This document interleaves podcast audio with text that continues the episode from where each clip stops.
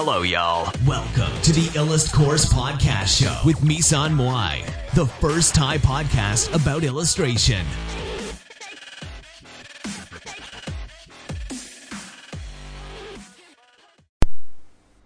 สวัสดีค่ะ มาพบกับรายการอีลัสพอดอีแล้วนะคะ เราได้ยินคำพูดทำนองนี้บ่อยมากนะคะ ว่าเด็กๆ สมัยเนี้ยเก่งกันจะตายไป อาจจะเก่งกว่ารุ่นเก่าๆ ที่มาก่อนอะไรแบบเนี้ย เออจริง ๆ แล้วมันเรื่อง มันเป็นเรื่อง subjective นะคะ เอาเอาเฉพาะเรื่องการวาดอย่างเดียว คนเก่งที่พวกเราคิดกันก็คือ คนที่เราชอบสไตล์เขานะคะ อาจจะเป็นชอบแนวการวาด หรือว่าคนที่เก่งน้อยกว่าก็คือคนที่เราไม่ได้ชอบสไตล์ของเขามาก หรืออาจจะแบบ อาจจะถ้าเทียบกันก็คือเหมือนเหมือนคนที่เราชอบสไตล์มากกว่า เราจะรู้สึกว่าเขาเก่งกว่าใช่ไหมคะ แต่จริง ๆ คือถ้าเอาสองสองคนที่ skill ทักษะ skill หรือทักษะเท่ากันเนี่ยมาเปรียบเทียบคนที่เก่งกว่าก็คือ อาจจะคนที่เราชอบเนี่ยอาจจะชอบเป็นการส่วนตัวด้วยซ้ำนะคะ เราอาจจะคิดว่าคนนั้นเนี่ยเก่งกว่า อาจจะมีเรื่องของนิสัยเข้ามาเกี่ยวอะไรแบบเนี้ยเออบางคนบอกว่าเอ้ยมันเป็นไปได้เหรอ มันจะมีเรื่องนิสัยเข้ามาเกี่ยวนะคะ ใช่ เพราะว่าการเวลาตัดสินเรื่องฝีมืออะไรพวกนี้นะคะ มันมีความเป็นองค์รวมอยู่ด้วยว่าคนคนนั้นเนี่ยเป็นคนยังไงอะไรเงี้ย ถ้าไปถามอีกคนนึงคนนึงอาจจะบอกว่า เออคนนี้เก่งกว่าอะไรแบบนี้นะคะมันเป็นเรื่องที่แต่ละคนคิดไม่เหมือนกันนะคะ แต่ถ้าจะบอกว่าเด็กเก่งกว่าอะไรแบบนี้มันก็พูดได้แต่มันจะทำให้เรารู้สึกแย่แล้วก็ยอมรับตัวเองไปนะคะ แล้วก็ไม่พัฒนาอะไรให้ดีขึ้นมา ให้ไม่พัฒนาให้ตัวเองเก่งขึ้นอะไรอย่างเงี้ยนะคะพอรู้สึกว่า เออ เรารู้สึกยอมรับว่า เออคนนั้นเก่งกว่าอะไรเงี้ยแล้วเรารู้สึกว่ามันไม่ใช่เรื่องที่เราจะต้องไป ไปไปสร้างตัวเองให้เก่งขึ้นมากว่าคนนั้น หรืออะไรเงี้ยมันเป็นความรู้สึกยอมรับตัวเองนะคะซึ่งซึ่งแนวความคิดที่มันเป็นแนวความคิดที่เราหลีกเลี่ยงหรือหรือว่าไม่ไปโฟกัสตรงนั้นดีกว่านะคะเพราะว่าเราคิดว่าสิ่งที่ดีคือการยอมรับความจริงของบุคคลนั้นก็คือการยอมรับว่าเขาเก่ง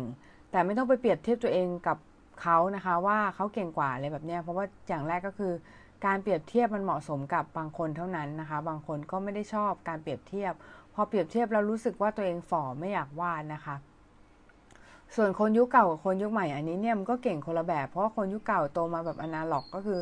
ยุคที่ไม่มีคอมพิวเตอร์ หรือว่าเริ่มจากการที่ไม่มีคอมพิวเตอร์เลย ก็เลยเก่งเรื่องงานมือเป็นพิเศษอะไรแบบนี้ซึ่งแต่ละคนก็ต้องรอยุคสมัยของตัวเองไปนะคะ ก็อย่าท้อถอยว่ารุ่นน้องเก่งกว่า รุ่นนี้เก่งกว่า รุ่นพี่เก่งกว่าอะไรแบบนี้ทุกคนล้วนมีความเก่งแต่ละแบบที่แตกต่างกันออกไปบางทีแล้วเนี่ยเราเปรียบเทียบไปเนี่ยเราอาจจะเสีย มุมมองอะไรบางอย่างไปก็ได้นะคะ ที่มันสำคัญนะคะ เพราะว่าจริงๆแล้วเนี่ย เราไม่จำเป็นจะต้องไป ไปเปรียบเทียบหรือว่าไปตามคนอื่นเขานะคะ เราทำในแนวทางของตัวเองแล้วก็แล้วก็พยายามพัฒนาแนวทางของตัวเองให้ดีที่สุดแค่นั้นก็พอแล้วนะคะ ทีนี้ต่อมาเนี่ยเรามาดู illustration 10 ปี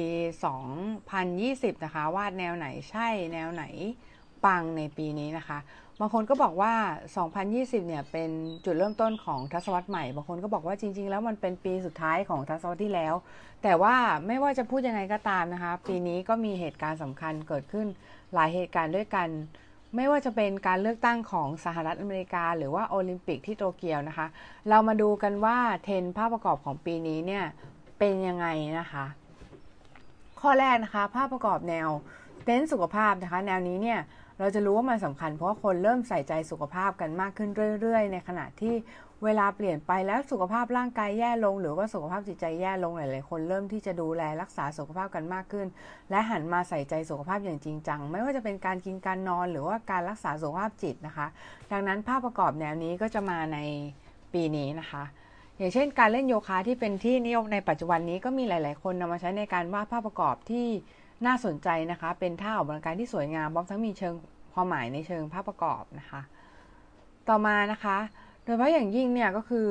การใช้ชีวิตในยุคดิจิตอลที่มีการหมดไฟหรือว่าเบิร์นเอาท์อะไรพวกนี้เสียสุขภาพจิตกันเยอะมากนะคะ ก็คือ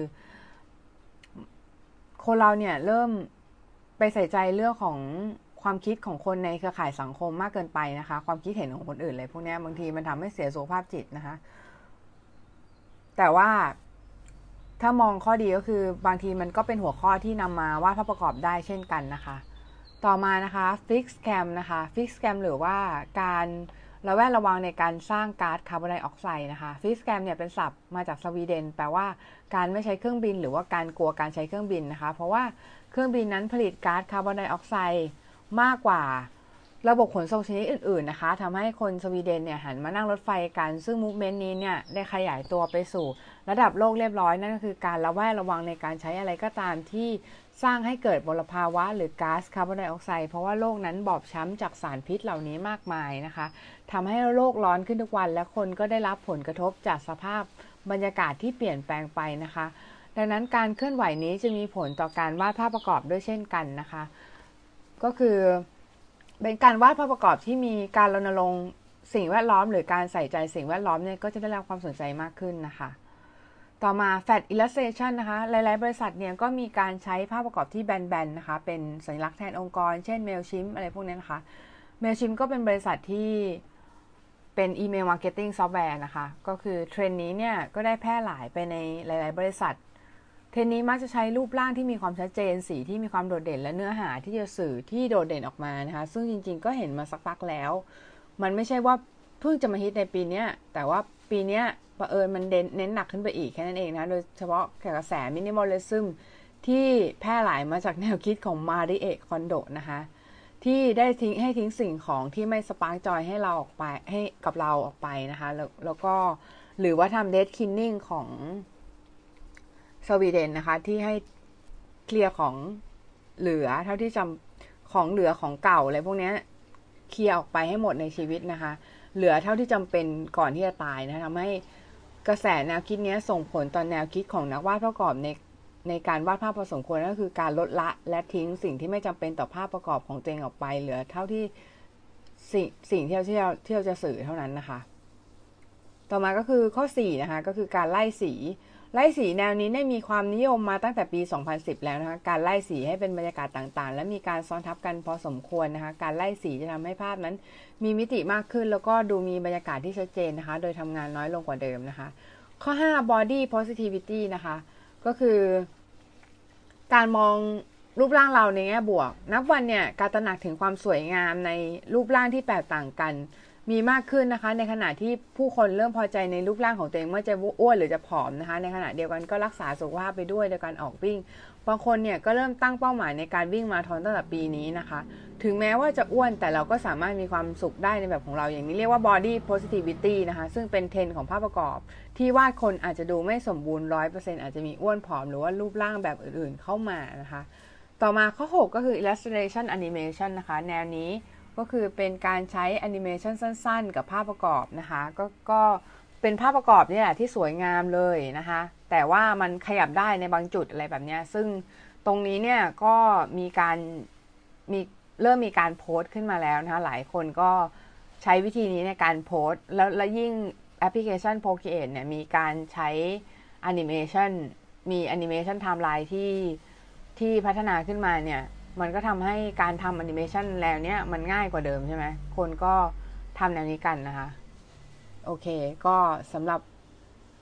วันนี้ก็ประมาณนี้ค่ะ สวัสดีค่ะ